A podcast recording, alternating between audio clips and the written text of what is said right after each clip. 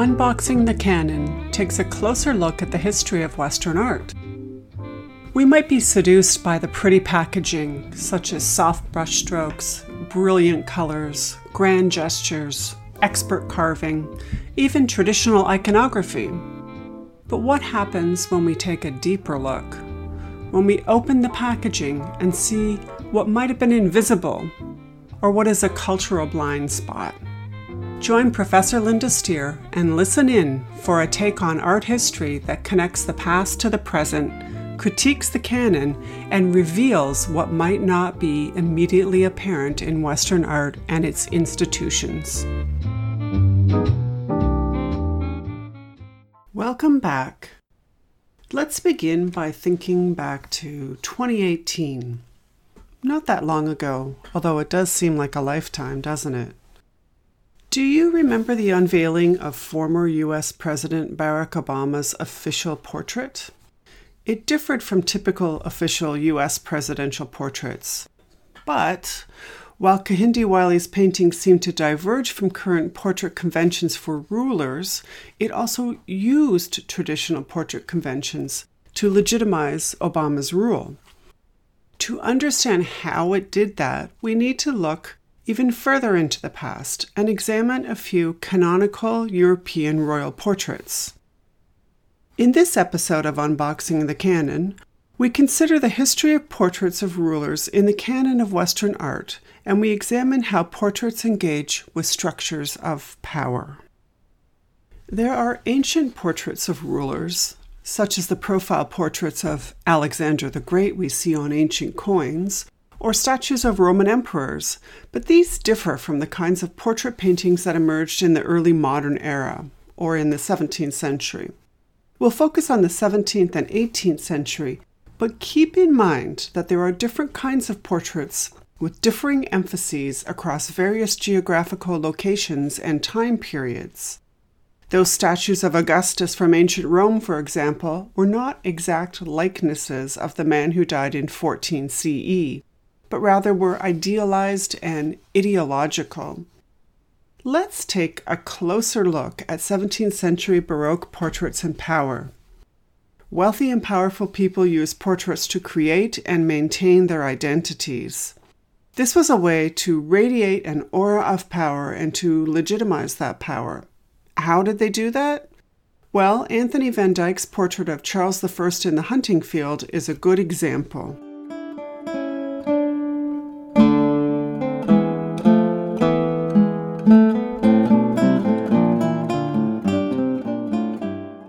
Van Dyck was a renowned Flemish portrait painter who worked at the court in England. He created this painting around 1636. Here's what I see when I look at it. First of all, at more than eight feet tall, it is huge, and the figure of Charles is monumental.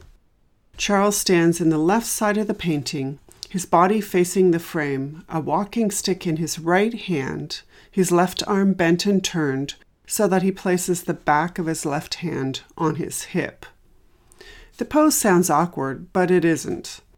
He holds his glove in that elegantly turned left hand and looks out of the painting to his right. He appears confident, self assured, and relaxed. Dressed in very fancy riding clothes that he would probably not actually wear when riding, he displays his stylishness for us as our eyes gloss over the textures of the fabric he wears. The white lace trim on his collar contrasts with the luxurious, silvery, gleaming satin of his doublet. The pale beige of the soft leather of his gloves and matching boots contrasts with his velvet, persimmon colored breeches. His stockings are tied with the same or similar mottled white and pale jade fabric that is wrapped around his shoulder and chest.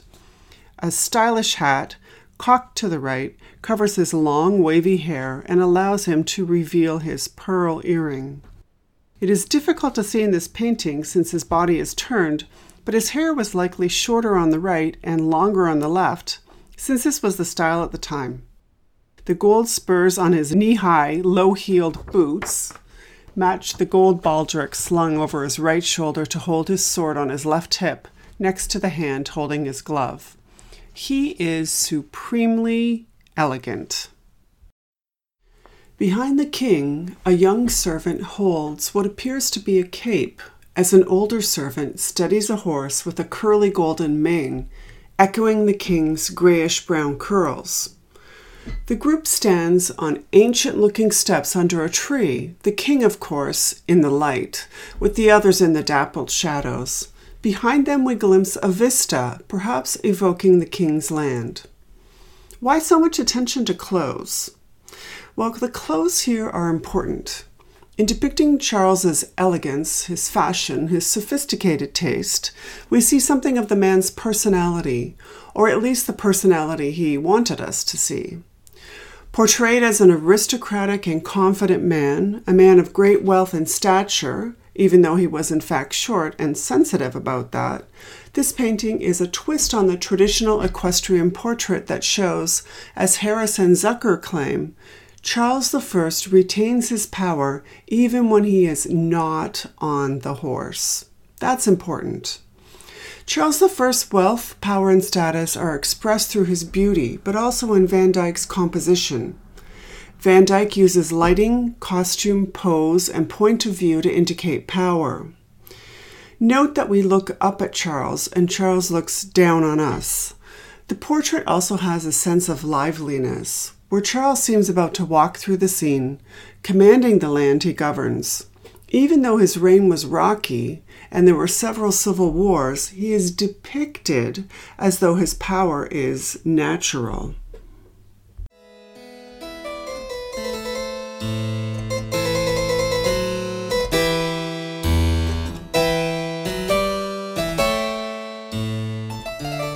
The 17th century in Europe is known as the Age of Absolutism, where monarchies expanded and developed more tightly centralized national governments, a shift that is regarded by many historians as the origin of the modern state. During this period, we see a gradual erosion of local power and autonomy and the rise of national legislation and civil bureaucracies. And we see monarchs, such as Charles I of England, presenting themselves as having absolute power and a God given right to reign. Things didn't end well for Charles, who, in taking too much power, angered his parliament and lost his head for it. His contemporary in France was much more successful. In the 17th century, the power and reach of the French monarchy had increased tremendously, and at the center of the power the center of everything was King Louis XIV, Louis XIV, aka Le Roi Soleil, or the Sun King, a title that allied him with ancient rulers of Egypt and reminded everyone that he was the light at the center of the sky. You might have heard of his palace, Versailles?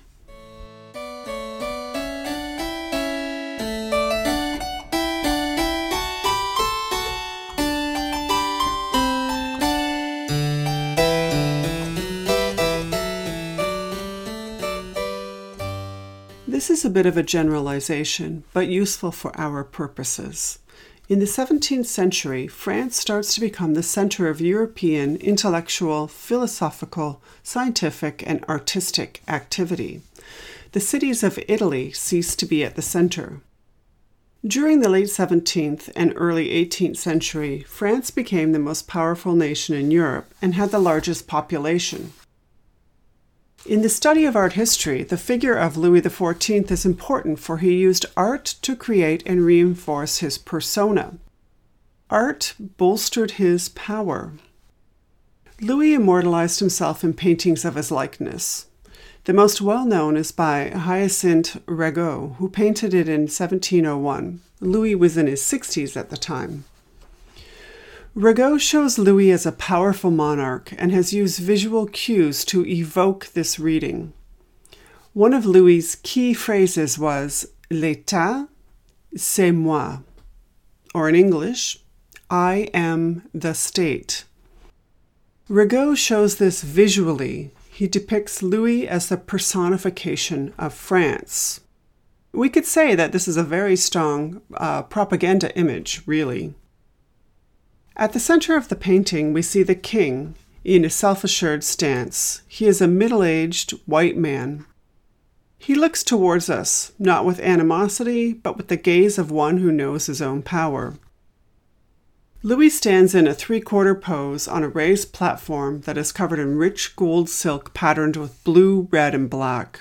He wears his coronation robes, luxurious and extravagant, lined with ermine and faced with blue velvet covered in gold embroidered fleur de lis, which is the symbol of France and also of Quebec. We see the extravagant lace on the collar and cuffs of his shirt. The voluminous robe is folded back over his left shoulder to reveal his white stockinged legs that end in white leather shoes with red heels and ribbons over the buckles.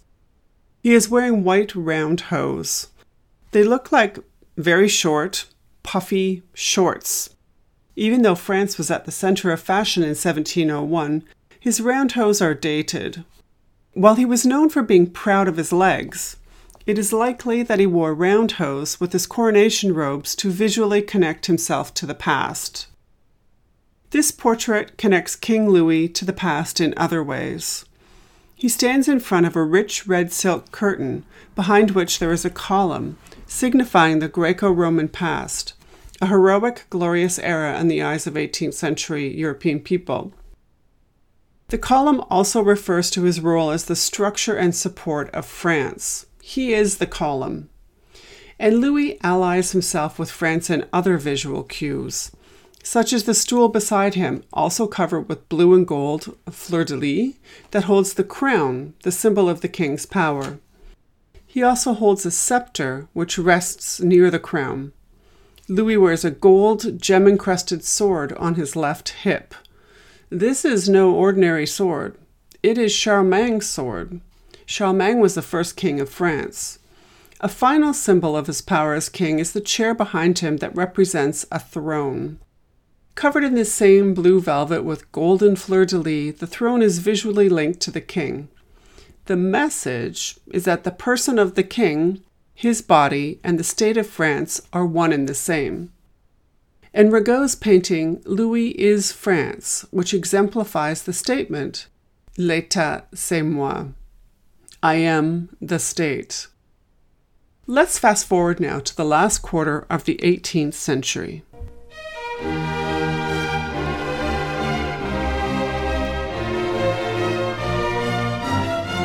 After Louis XIV, there were two more King Louis before the monarchy fell during the French Revolution, which began in 1789. I want to focus on one of the many portraits of Louis XVI's wife, Marie Antoinette, the Queen of France, here in her early 20s, as painted by Elisabeth Vigée Lebrun in 1778. We see little sign that the revolution would soon take place after this portrait was painted, and that she would be executed in 1793. Vigée Lebrun painted the Queen many times. Here she uses some of the same symbols as Rigaud to show Marie Antoinette's stature as queen. Marie Antoinette is portrayed in elaborate clothes and what seems to be acres of cloth that signify her wealth. Her silver and gold satin dress, with ribbons, flounces, and lace, appears to be as wide as she is tall. It's really quite amazing. She wears an elaborate gray wig decorated with pearls and feathers. The train of her dress flows behind her over a chair and out of the painting. Her body faces us, but she turns her head to her right, looking into the distance. She does not meet our gaze. In her right hand, she holds a pink rose, her signature flower in Vigée Lebrun's paintings. The queen is portrayed as a sensitive individual, which shows the changing style in painting. The Rococo style is typified by an interest in sensitivity, beauty, and frivolity, evidenced here by the softness of the brushstrokes, pale colors, and soft lighting, and in contrast to the Baroque theatricality with its intense colors and dramatic lighting that we see in Rigaud's portrait of Louis XIV. Vigée Lebrun's painting also shows gender differences in portraiture. For instance, Louis XIV is shown as all powerful, Marie Antoinette is shown as pretty and sensitive. Nonetheless, it shares some similarities. Behind the queen, we see a huge Doric column, reminiscent of the ancient world. To her left, her crown sits on a pillow made from blue velvet embroidered with gold fleur de lis. And to her right, a velvet covered chair symbolizes the throne.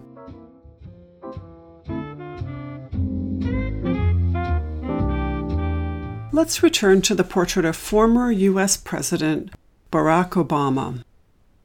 Other official portraits of U.S. presidents that are part of the Smithsonian's National Portrait Gallery collection either depict the men in nondescript backgrounds or in a setting that indicates something about their work, such as at a table or desk with a book or papers, or in the White House.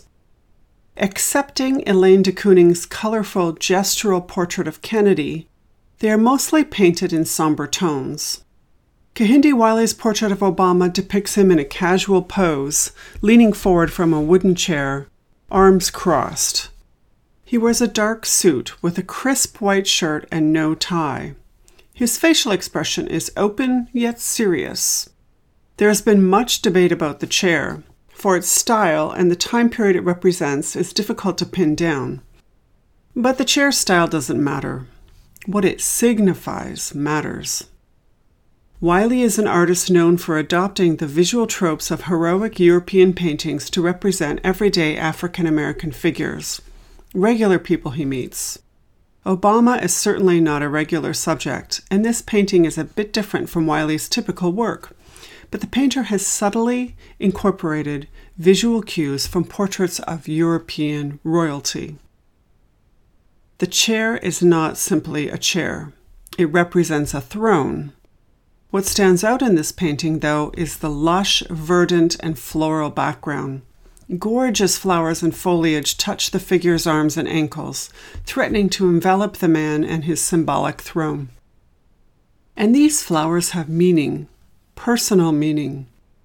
Wiley has stated the painting symbolically charts Obama's path on Earth. The flowers tell his life story.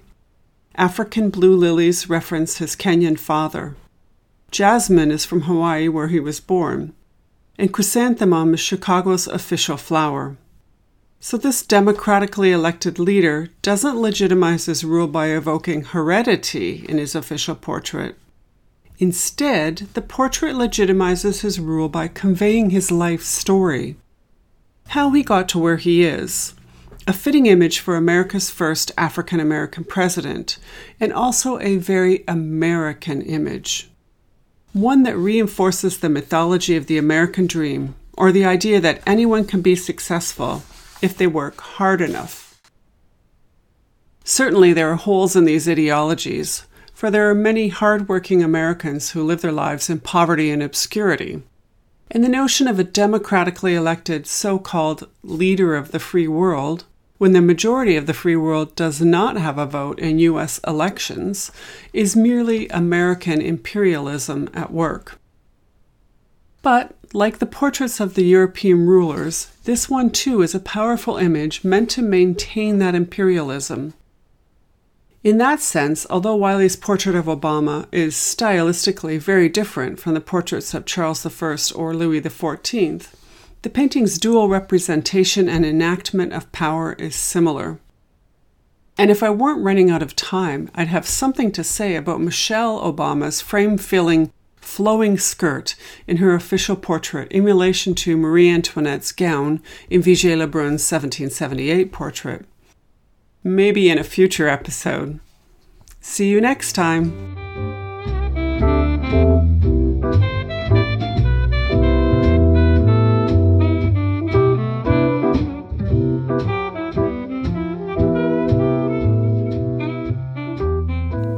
Unboxing the Canon is hosted and produced by Linda Steer for her course Introduction to the History of Western Art in the Department of Visual Arts at Brock University.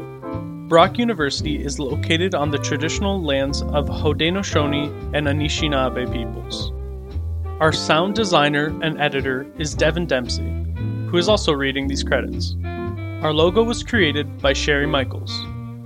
The music for this podcast have been adapted from Night in Venice and Inspired by Kevin MacLeod. Both are licensed under Creative Commons Attribution International 4.0. We are grateful to Allison Innes from the Faculty of Humanities for sharing her podcast wisdom and offering support. This podcast is funded by the Humanities Research Institute at Brock University.